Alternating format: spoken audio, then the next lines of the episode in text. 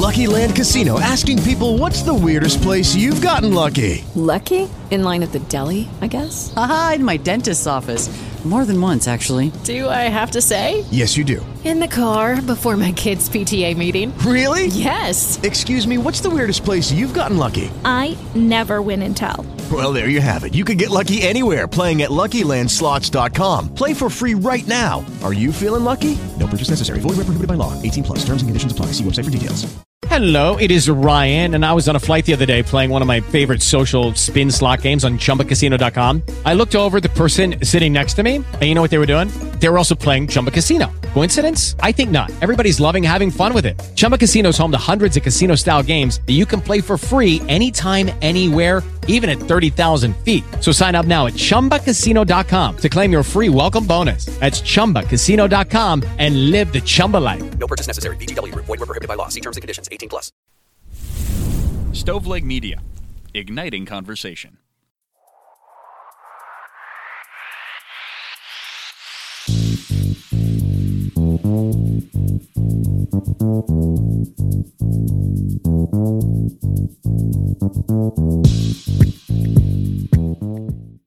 Hey guys, happy August. It is me, your host, your girl, Elena Grace, and welcome to another episode of I've Been Thinking.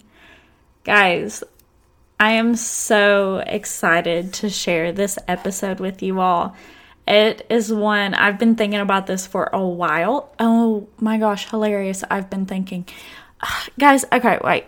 Sometimes I forget um, the name of the podcast is I've Been Thinking, and I just forget how easy it is to use that phrase because it's a regular phrase um, that I've branded. Um, and I'll use it, and I'm just like, in conversation, and people are like, yeah, that actually is funny. Um, it gets old, though, I'm sure. It gets old to me in my brain. But anyway, so I've been thinking about sharing this with you guys for a while, okay? Well, not like a long time, not like some of my other topics. I'll think on those for like a year. This one has just been like a month, okay? But I watched Moana um, a few weeks ago, a month ago, something like that. I think it was like two ish weeks ago, probably. And I got super drunk while I was watching it. And I started taking notes, okay? Because I realized what a good episode it could be. Because I was just noticing all of these things that I had never noticed before. I mean, I was noticing just like, just little things sometimes or things that really like have an effect on how you perceive the movie um, but you don't really consciously realize them. Anyway i'll i'll explain um, in this episode. But yeah that's where it began. I just i think i drank a bottle of wine or part of a bottle of wine at least and i watched the movie and i sobbed. Like adam I had to close the door because it was so loud and I was singing and I was sobbing as I sang. Um, yeah, but anyway, as always, it is the first episode of the month, so that means it's either a movie or a book of the month. Clearly, today is a movie of the month. And like I said, we're going to be discussing Disney's Moana. Now, just going to go ahead and get into it. Moana is the daughter of the chief of the village on Motunui. Um, it's like a Hawaiian island, but like pre Hawaii as a nation. Which, by the way, did you know that technically Hawaii is not a state? It's actually internationally recognized by multiple countries as a nation of its own and like illegally occupied. There's your tea for the day. Um, but yeah, before Hawaii was its own nation, you know, it was just a collection of islands at this point, each of which had their own communities and ruling structures and stuff. So, um, Moana is the daughter of the chief. They live in an agricultural and fishing community on a remote island, like I said, and she's constantly being drawn towards the ocean. Ever since she was a tiny little toddler, um, she's just trying to get in the water, and I vibe with that. And her dad spends years and years trying to convince her to stay away from the water. Like, there's a whole song pretty much about it. But when Moana's grandmother, by the way, spoiler alert, if you've never seen the movie, turn this off right now. Major spoilers ahead, okay? Okay. You good? You've seen it? You are ready? Okay. Anyway, so upon Moana's grandmother's death, well, like right before, Moana is told by her grandmother that she was chosen by the ocean to save the islands from the darkness and disease that's overtaking them. And when it began affecting their island, Grandma and Moana both were like, it's time. We got to do something about it. Now, I have this theory. Okay, so there's this thing called the heart of the ocean, and or the heart of Te Fiti, sorry. The heart of the ocean. That's that thing in Titanic, I think. The heart, yeah, yeah. Anyway, the heart of Te Fiti. And Te Fiti is a creator goddess, um, but she is also an island. Um, and the so grandma like tells the story of this mythology to Moana and all the little kids in the village when they're like little. So this is how we get introduced to the mythology, right? And um the story is that Maui is a demigod, kind of like Hercules. Um, and Maui goes around and he does all of these things for humans. And he decides one day that he wants the power to create life for himself. Um, and, you know, the once you, we get into it, we find out that it was from a very good place. Maui wanted to give humans the power to create life and he thought that that would win him the ultimate accolade with humans because that's who he cared about the most is appreciation and love from the humans but he goes and he steals the heart of Te Fiti and everything starts dying around him. And suddenly he's like running out of the cave where he found it and he looks and suddenly there's no longer or he like looks out and on the outside of the reef there's like this demon like a volcano lava demon. Demoness. Anyway um named Te Kā and she's out there and she's like freaking everything up you know like wow where'd my heart go wow frick you maui she like chops him out of the sky and messes up his magical hook that he uses, that the gods gave him, and that's what he uses to perform a lot of his magical demigod deeds. Um, so, hold on. So, there's your backstory. I had to take a chug of water. My allergies are absolutely destroying me this week. I don't Honestly, I don't even know if my voice sounds the same. It probably doesn't. My throat itches so badly. I honestly might have to get up and get a cup of tea here in a few minutes because my throat is itchy. I've had a raw throat for the past like three days because Adam and I were at my parents this weekend, and my allergies always get worse when I go to my parents because it's like out in the country and there's tons and tons of wildflowers and flowers and stuff like that. And it just, I mean, I'm not used to that anymore. I'm a freaking city person at the moment, just with an accent. And I'm just not used to all of these flowers and plants. And so then I come back and there's pollen jizzing all over our cars just like covered, I mean, disgusting yellow pollen everywhere. And it's just awful. It's awful. My allergies are killing me. Okay, so I'm sorry. Anyway, so now you have the backstory of why Maui stole the heart of Te Fiti, okay? And it's like a little shell. And I actually found one of these shells on the beach um, on Okinawa in Japan. So that was really incredible. And it was right after I watched Moana for the first time. I was living, living. I mean, I lost my mind.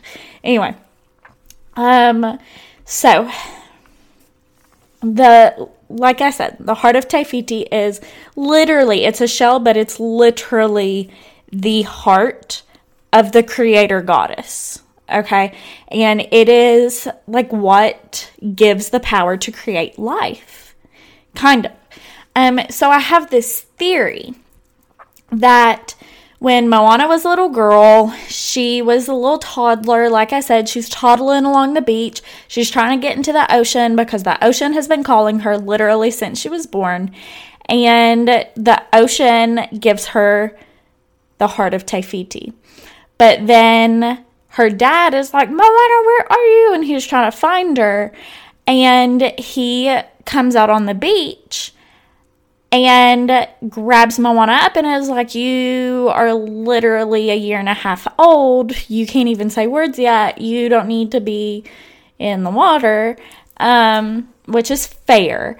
But the ocean chose her, right? So Moana's grandmother, her dad, the chief's mother, okay, Moana's grandmother was there that day, but you don't know that until later, okay? Which if you've seen it and most of you you told me that you had seen it. So if you if this is a spoiler i gave you the chance okay? Anyway so obviously we didn't know originally that grandma was there but later we find out that she was and she picked up the heart of Te Fiti so that she could hold on to it for moana for one day when she was old enough to take on this responsibility okay so here's my theory. Now that I've given you literally 10 minutes worth of backstory, here's my theory. The heart of Te Fiti was keeping grandma alive, okay? And that's why, because she has it in her necklace, she wears it all the time. Um, it's literally on her body at all times. Grandma's old. Like, grandma is old. And this is a period of time, like, well, I don't know anything about Polynesian Pacific Islander cultures and their like age um, expectancy. Um, although I did watch a, a TikTok from a historian, I think, the other day, who said that actually um in like victorian and previous era like even mid- medieval era if you got past the age of like 8 years old you were almost guaranteed to live until you were like 70 75 something like that. So our lifespan is actually not significantly longer today than it was back then. There's just a perception of that because of some skewed statistics from like the 90s or something. I don't remember, but interesting. Anyway, um, but grandma's old and she's achy. She's had a long life, you know. So when she gives the when she tells Moana all of this history and all of these things, she gives the heart of Te Fiti to Moana, and Moana runs off because she's freaking lit. And Grandma's like, "Oh, I ate." I have to sit down immediately. And then Moana and her dad are like fighting, and this guy pops up and he's like, Chief, it's your mom. And they run to the big giant main hut, like that they use for ceremonies and stuff like that. And Moana's grandmother is laid out on a mat and they're taking care of her because they like found her passed out somewhere. Um, and she dies that night. And Moana has literally never known her grandma to be anything but spry. And she's always like dancing on the beach with the stingrays, playing in the water in front of her. So Moana literally doesn't even notice that grandma had to sit down immediately and starts acting weird immediately. So I think that's probably why Moana and her dad were so shocked to find grandma's cane because they are like fighting and they're walking and they look down and they're like, there's grandma's cane. What the heck? And then so they're hit with this sudden realization that something is super badly wrong with grandma slash mom. But then when that guy comes out and is like, Chief, your mom, they're like, holy crap, because they have never thought about anything like that happening because she was always so healthy. But it's because the heart kept her that way. Okay?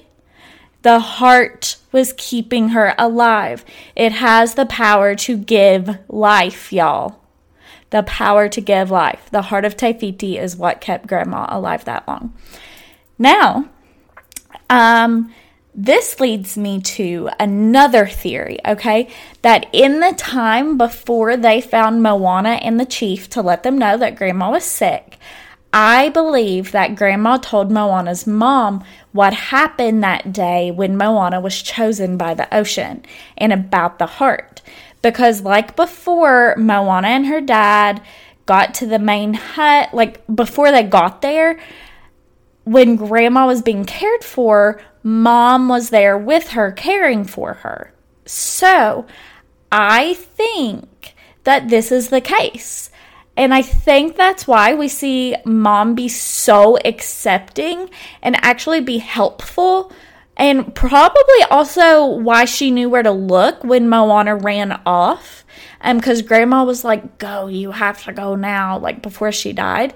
And so moana runs off. Mom is probably like okay she's upset but i'm gonna go to the hut where and i'm calling them huts and i really don't mean that in a bad way but that's just that's the word that i know for them. Um hut just feels negative in a way, but that's the word that I know for what these are. If there's a better word, please do tell me because um, I didn't come across anything different. Anyway, so Mo, I think that's why Moana's mom knew where to go to go to that main building hut where the food was kept. Well, not the main one, but like the building where the food was kept, because um, that's where she finds Moana and she's packing food for her journey. And mom is like, All right, let me help, and helps her pack a bunch of food, hugs her before she leaves. And this is so, like, it's clear to me that she knew Moana was supposed to go do something. It's not like Moana was just running away out of grief, because if that was the case, I don't think mom would have helped. I think she would have been like, Moana, where are you going to go? The other side of the mountain? That is still within like an hour's walk from our house. Like, where are you going? You know? But, but, I had to chug water again. This leads me to another question. Okay? How long was Moana gone? I've never been able to figure this out. Like, what kind of time period is this movie covering? Because it had to at least be like four or five days with no food because all that food that she and her mom packed, Moana's canoe gets flipped and the food all floats off. You don't see her gathering the food up. I don't remember seeing the food again. How did she not die? How did she survive? How is she not faint? Did the heart of Te Fiti keep her from feeling hungry like it kept Grandma alive? Got a lot of questions. Okay. So, anyway, Moana sets off on one of her ancestors' canoes and she kind of starts teaching herself to sail. And I say kind of very strongly. Um, and she accidentally stumbles upon the demigod Maui, which is funny because that's who she set out to find. Or, like in the beginning, that's what Grandma was like go find Maui, tell him who you are, tell him you're going to take him to Te Fiti and he's going to return the heart. And so that's what Moana's trying to do. And she's gone for like three days at this point, And she gets all fricked up during a storm. The ocean messes her up, but she's trying real hard. And so the ocean is like, You're trying real hard, honey. I'm going to help you. And Moana ends up washing up on the island that Maui had been banished to. Okay. And so this is like a running theme that the ocean helps those who help themselves. I think it's super important. Um, and it's also super important. I didn't write this in my notes, but it's super important because that's a major theme in Christianity. Um, is that God helps those who help themselves. And so I think that really drives home kind of a the kind of the importance of the ocean and its level of divinity in a way um, to Moana and her people, right? Because we are a, we're seeing attributes given to the ocean, which we think of as just being like a big puddle of water, basically, but we're seeing personality traits and attributes being given to it that are comparable to the Christian God. So I think that that's very important in just kind of in an understanding. It's not like it's necessary, like you don't have to teach your kids that when they're watching it. Um, but it's important to me and my understanding of the movie. So I just thought I'd share with you guys. But like, I said, um, Moana was trying really hard, even though she was struggling. So the ocean gave her a little help, a little boost, you know. Now, upon sorry, I gotta adjust. Upon finding Maui, um, he's like, um, no, thank you. I'm getting out of here. He locks her in a cave, and Moana escapes beautifully. And they end up having to partner up against Maui's wishes.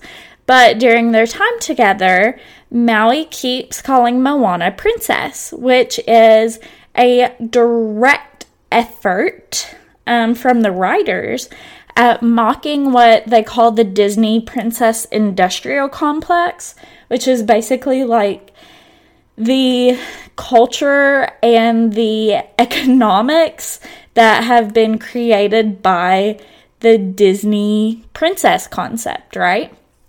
So, Moana is very clear that she's not a princess, she's the daughter of a chief. And this is super important that she keeps making that definition because for a long time, princesses were just the girl at the center of the movie. Like the girl the movie was centered around. But did she do much? Was it really about her or was it just happening around her, just happening to her? You know, why did the character have to be a princess? why is that the point of the character that she was a princess? Like, couldn't she just be interesting and a woman in her own right? And, you know, we've seen a lot of Disney movies moving away from this narrative. Being a princess has more recently started to be framed more as a burden that the princess or the queen has to deal with. Like something that has happened to her without her consent, you know? she was born into the responsibility and the societal constructs that she didn't ask for. So, like Elsa, who is a queen, running from power for pretty much two movies. Um, I'll be honest, I didn't watch the second Frozen. I really didn't enjoy the first one. I don't like it. I don't like Frozen. Crucify me if you must, but I will die on that hill. I don't like Frozen it does have some important truths. I can get behind that, but I don't like the movie. Um, or Merida from Brave, which Brave is one of my favorite Disney Pixar movies. It's Pixar DreamWorks. Anyway, Brave is one of my favorite Disney movies. Um, she's just so good, and I love that it's Scottish, and I love that it's about a little strong-willed girl who won't have anybody tell her what to do, and I love that it's about bears because those are me. It's about me. Okay, if I was born to my family in Scotland 500 years ago, that would have been me. Anyway, um, and then Jasmine. She is also one that we saw, and that one was like actually pretty early when I started thinking about it. I was like, in the past five or 10 years, yeah, sure. Jasmine was like 20 years ago, which is crazy, but Jasmine, Merida, Elsa, they all resist the imposing and misogynistic structures of their culture and their title.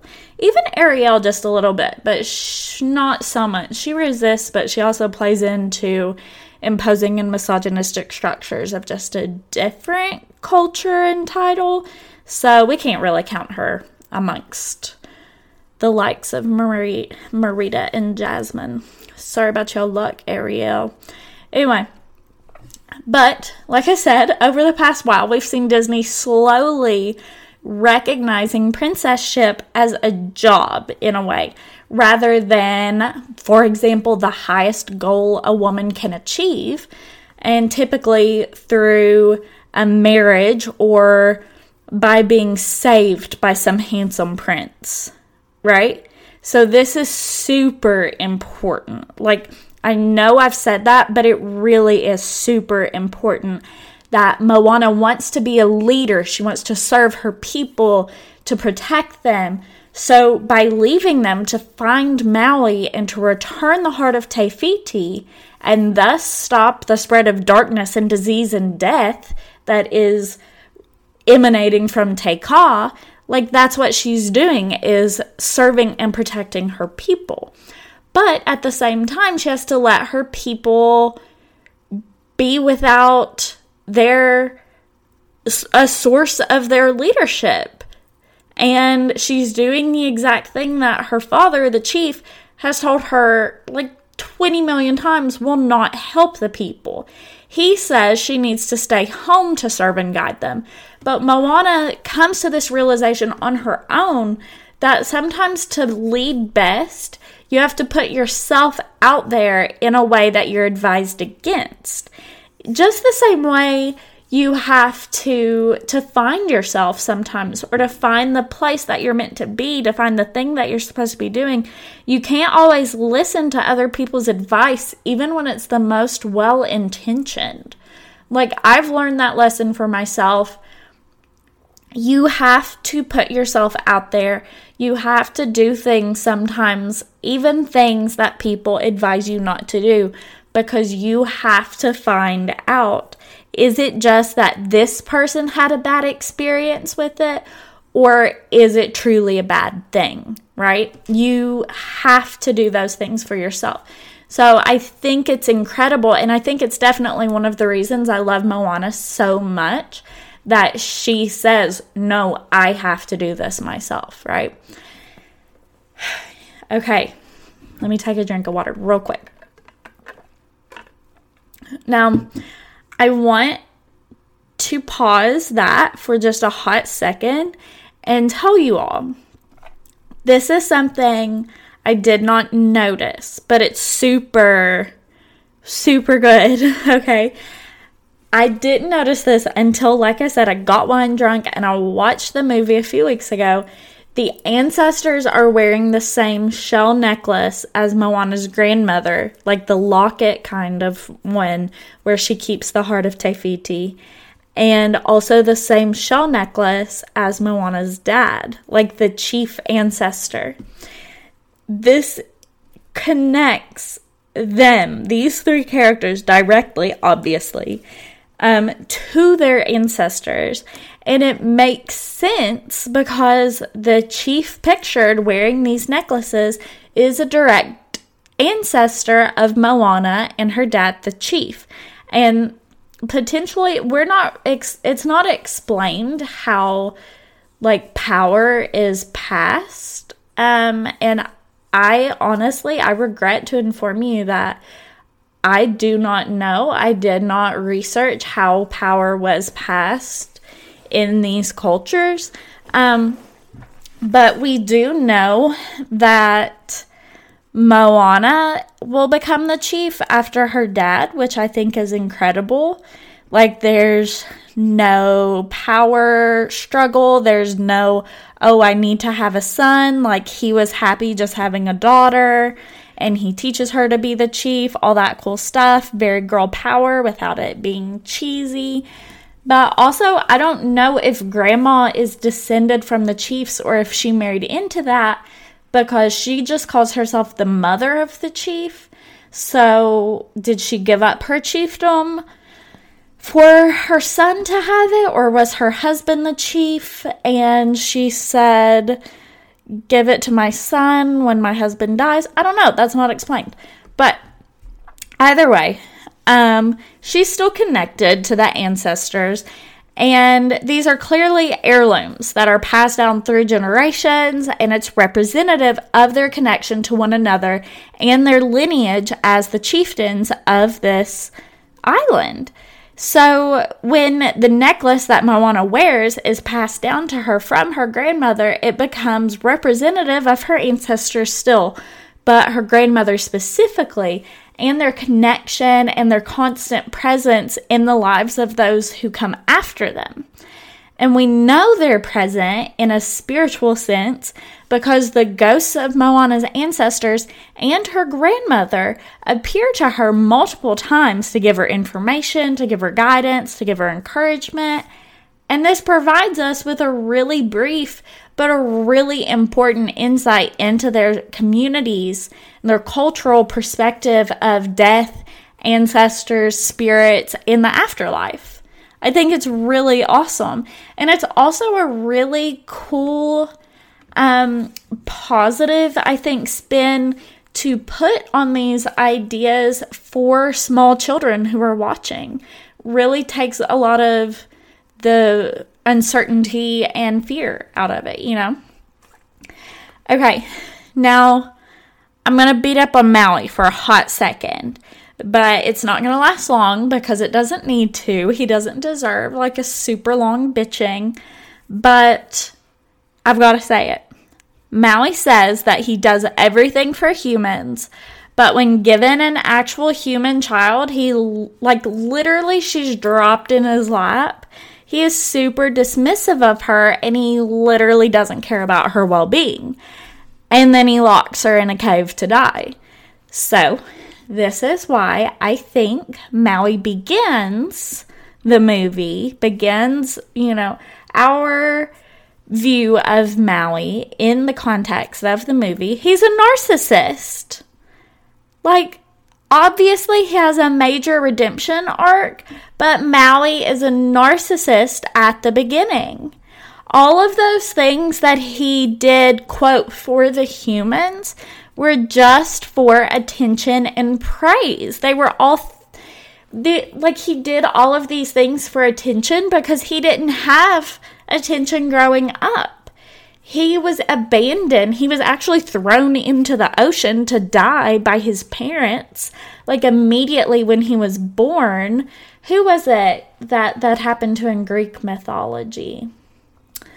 Um anyway, um, he was thrown into the ocean, and the gods found him and were like, No, no, this is sad. We're gonna raise him. And they raised him and gave him his hook and everything that like gives him magic. Um, but like he didn't have a traditional upbringing. He knew he was human, so he spent all this time trying to undo the feelings of rejection that he's carried with him because of his parents' abandonment. And when he saw that his actions were working to get him attention and praise, he just kept it up. But then that created a really negative cycle and fostered narcissism developing in him. But then getting beat up by those little coconut people whose names I can't think of right now and then Te- well Kā, and then the coconut people, and then Tamatoa, and then Kā again, getting banished by the gods and all that stuff.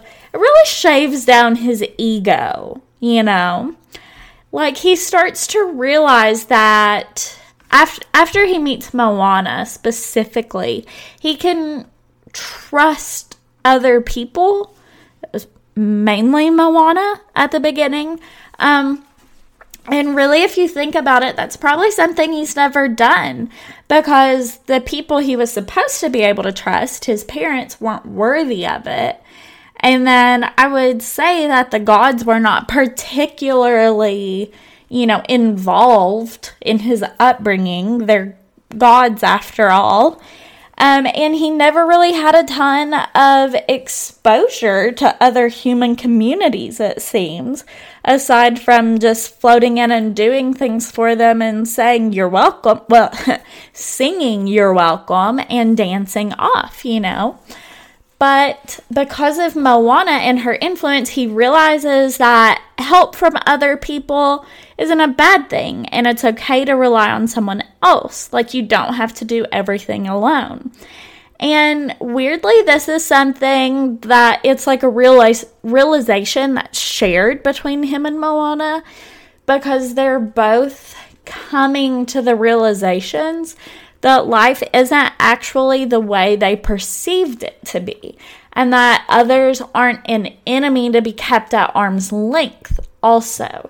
Just that you have to be allowed to learn and make decisions for yourself. Like, this is a common theme between the two of them. Now, while we're on this note, I want to make a quick comparison between the movie and some traditional European mythologies.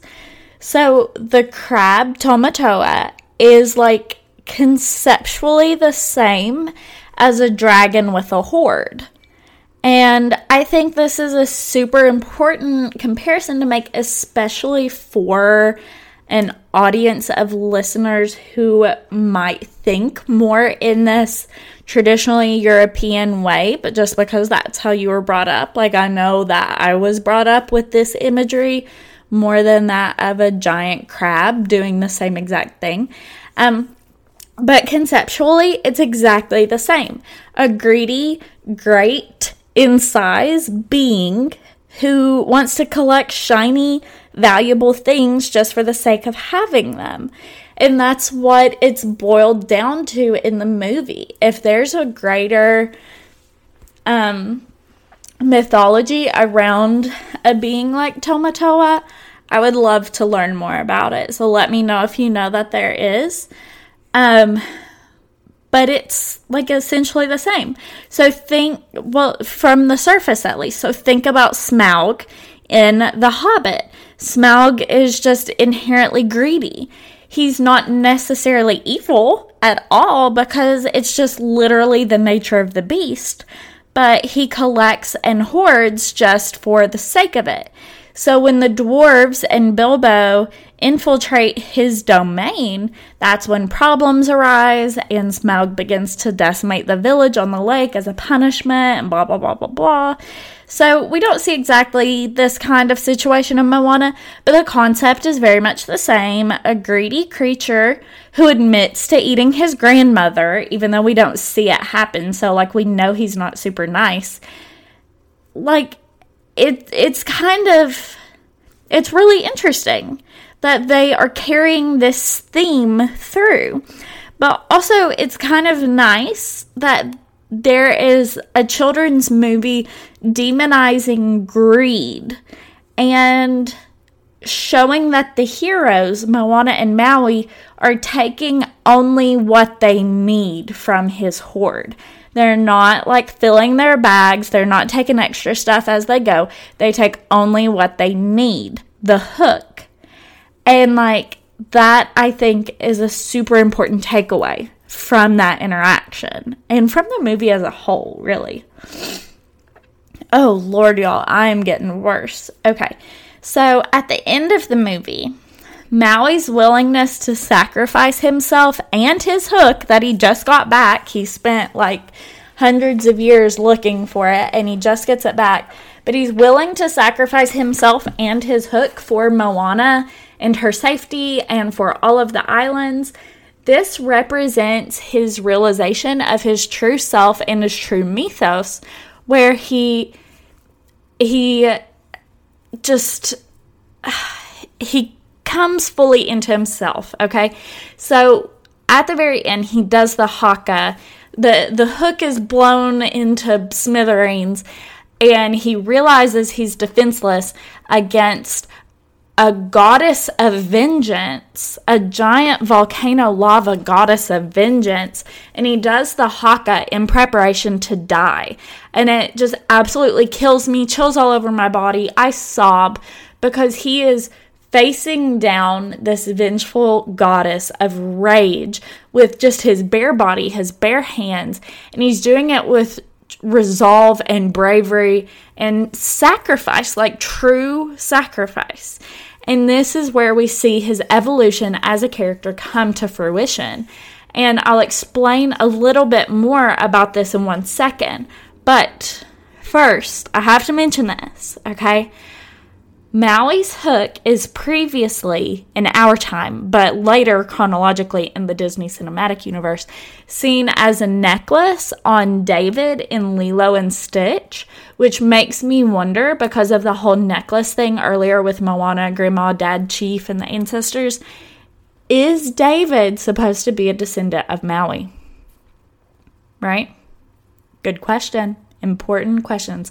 Elena asking the hot questions, okay? All right, back to the explanation.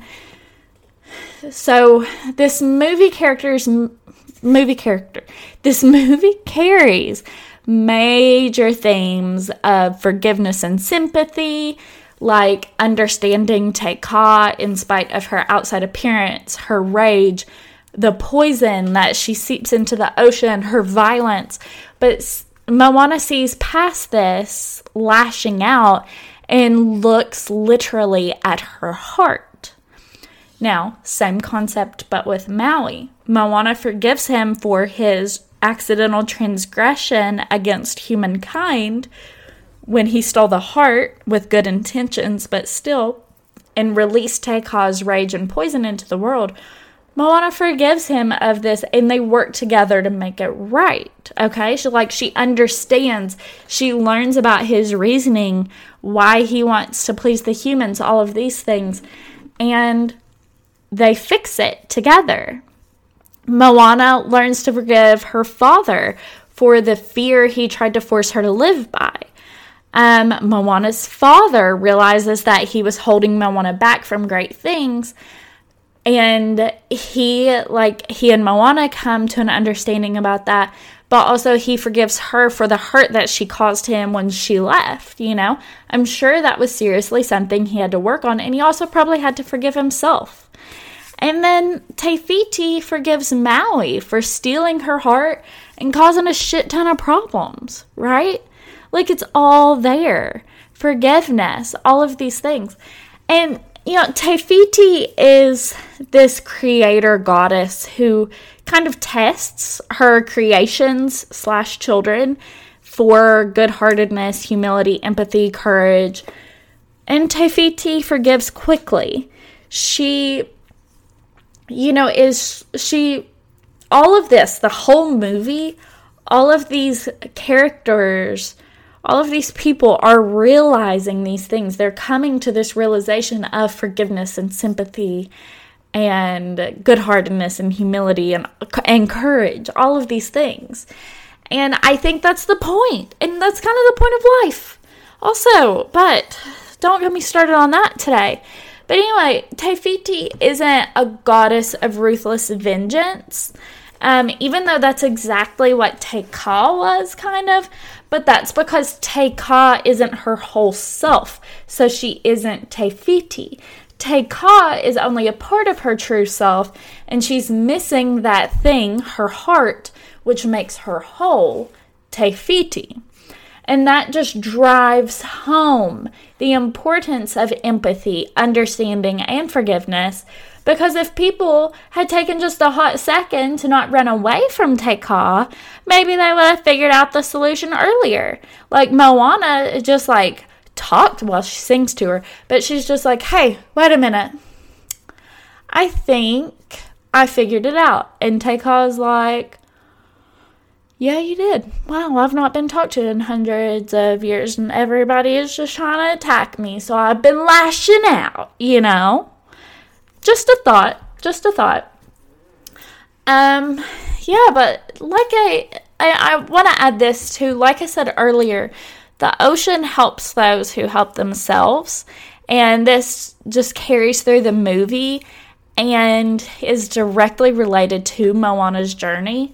Her father, in an effort to continue living safely as they had long done, had resigned himself to never leaving the island because he saw no other way to do things.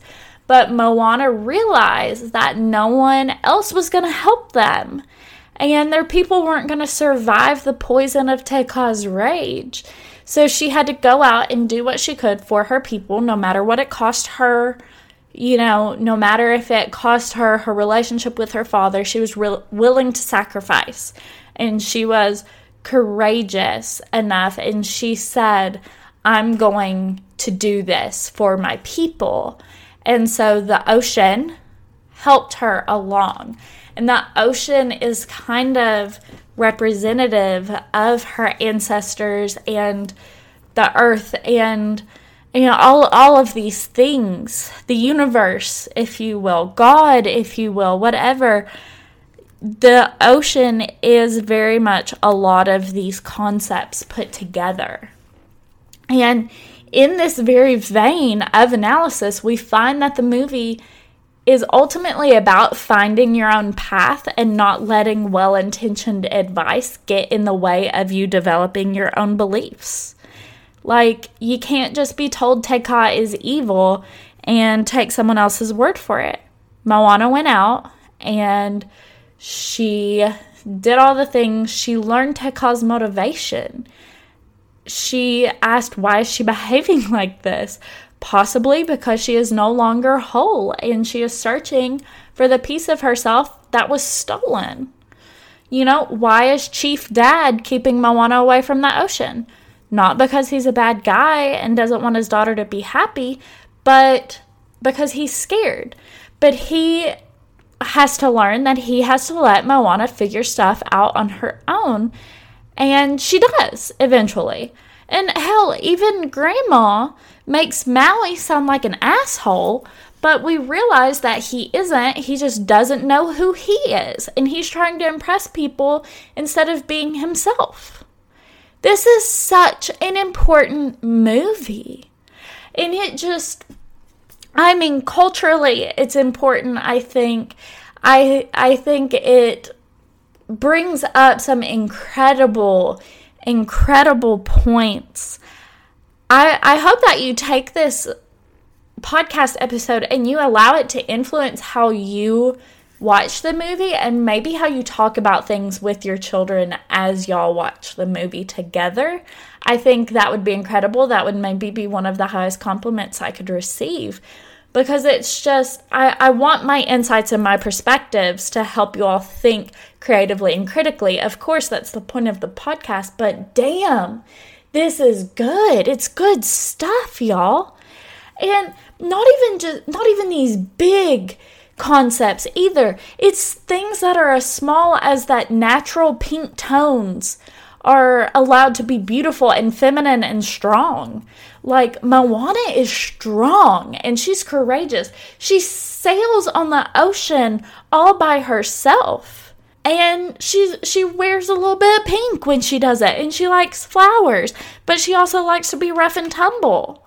Like you can like all of those things. And I just think it's so incredible that there is a movie that little girls, I think it's so incredible. There's a movie that my nieces are going to be able to grow up watching. And I hope it has this kind of empowering influence on them, on all little girls, on all little boys who watch it, on everybody who watches it, on adults. It's just, it's an incredible movie. I love it. I relate to Moana because I have let too many well intentioned people try to give me advice, and it has not worked out for me because instead of, you know, following my own heart, I follow that advice. I have seen I you know, I'm I'm drawn to the water. I'm drawn to travel. I'm drawn to not necessarily do the traditional thing. And also, Pua, the freaking pig, big winergy. That's right, Winnie energy, big winergy, y'all. I mean, just so many things. I yeah, I want to see myself in this incredible strong character, but I have a lot of things that I can relate to in this movie too. And that's just that's one of the reasons I love it and I wanted to share it with you guys. But man, I spent a lot of time putting this together. I really hope y'all enjoyed it. Please let me know what you thought at I've been thinking pod on Instagram, um, at been thinking pod on Twitter I've been thinkingpod.com, all of those good places. Let me know what you thought. Make sure that you visit the blog on I've been thinkingpod.com if you want to read the kind of transcript from today. It's not exact, but it's pretty close. It was my notes. Um, and then also make sure that you at least check out the Patreon patreon.com forward slash I've been thinking pod, or there's a link on the website. It's, I'm so grateful for the people who, um, are subscribed to me right now. You are, you have no idea how helpful that is to me being able to continue the podcast. I'm so, so grateful. But yeah, I am working on some new stickers and stuff, some new merch, that kind of stuff. So be on the lookout for it. If you join Patreon, you get stickers for free the first time. Like you get a thank you note your first month of joining and stickers for free. So make sure you go join Patreon because you get tons of extra content and you get free stickers. So yeah, go check that out, guys. Again, thank you so much for listening. I hope you loved it. I hope that you now feel as passionately about this movie as I do.